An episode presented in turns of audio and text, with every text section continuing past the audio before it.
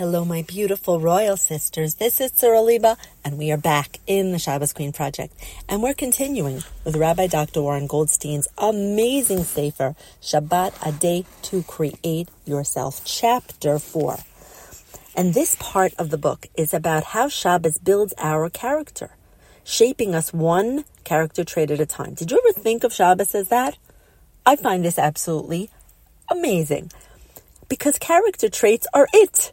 It's what forms our identity. It's what shapes our thinking, our feelings, our actions. What we do, how we engage with others, how we react to situations and the world around us.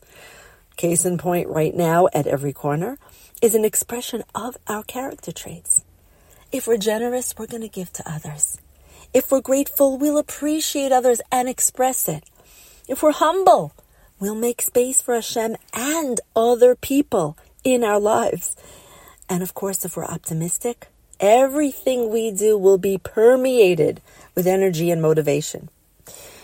Now, Rabbi Goldstein brings the Hebrew word that the sages use to describe character traits is midot. What does it translate as? Measurements.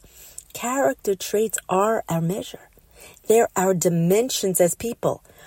We have physical measurements and we know we measure our kids every year against the wall with that little pencil mark. The inner dimensions of our character traits, our midot, that is the essential element of growth, and we know it. The non physical world, the inner world, is the real deal. And the next 11 chapters of this book are devoted to showing how Shabbos cultivates 11 different middos. There are many more, but it is an absolutely fascinating journey. Case in point, today when I was driving upstate with my husband, I saw a sign outside of one of the rests that said, check height. Now, as people who just bought an RV and are waiting to start our journey as soon as it arrives, we're aware that the height of a vehicle determines whether you can get under an overpass. So you have to be aware. And I said, wow, that's such a good thing to remember. Check your height.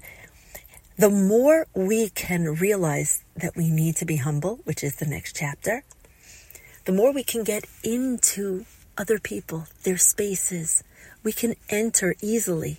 So we have to check our height because ironically, the bigger we are, the greater we grow in our midot, our internal character traits, the smaller we're able to be the easier we can enter different situations, make space for people, hold space for people. And amazingly enough, our journey is going to see how Shabbos does that.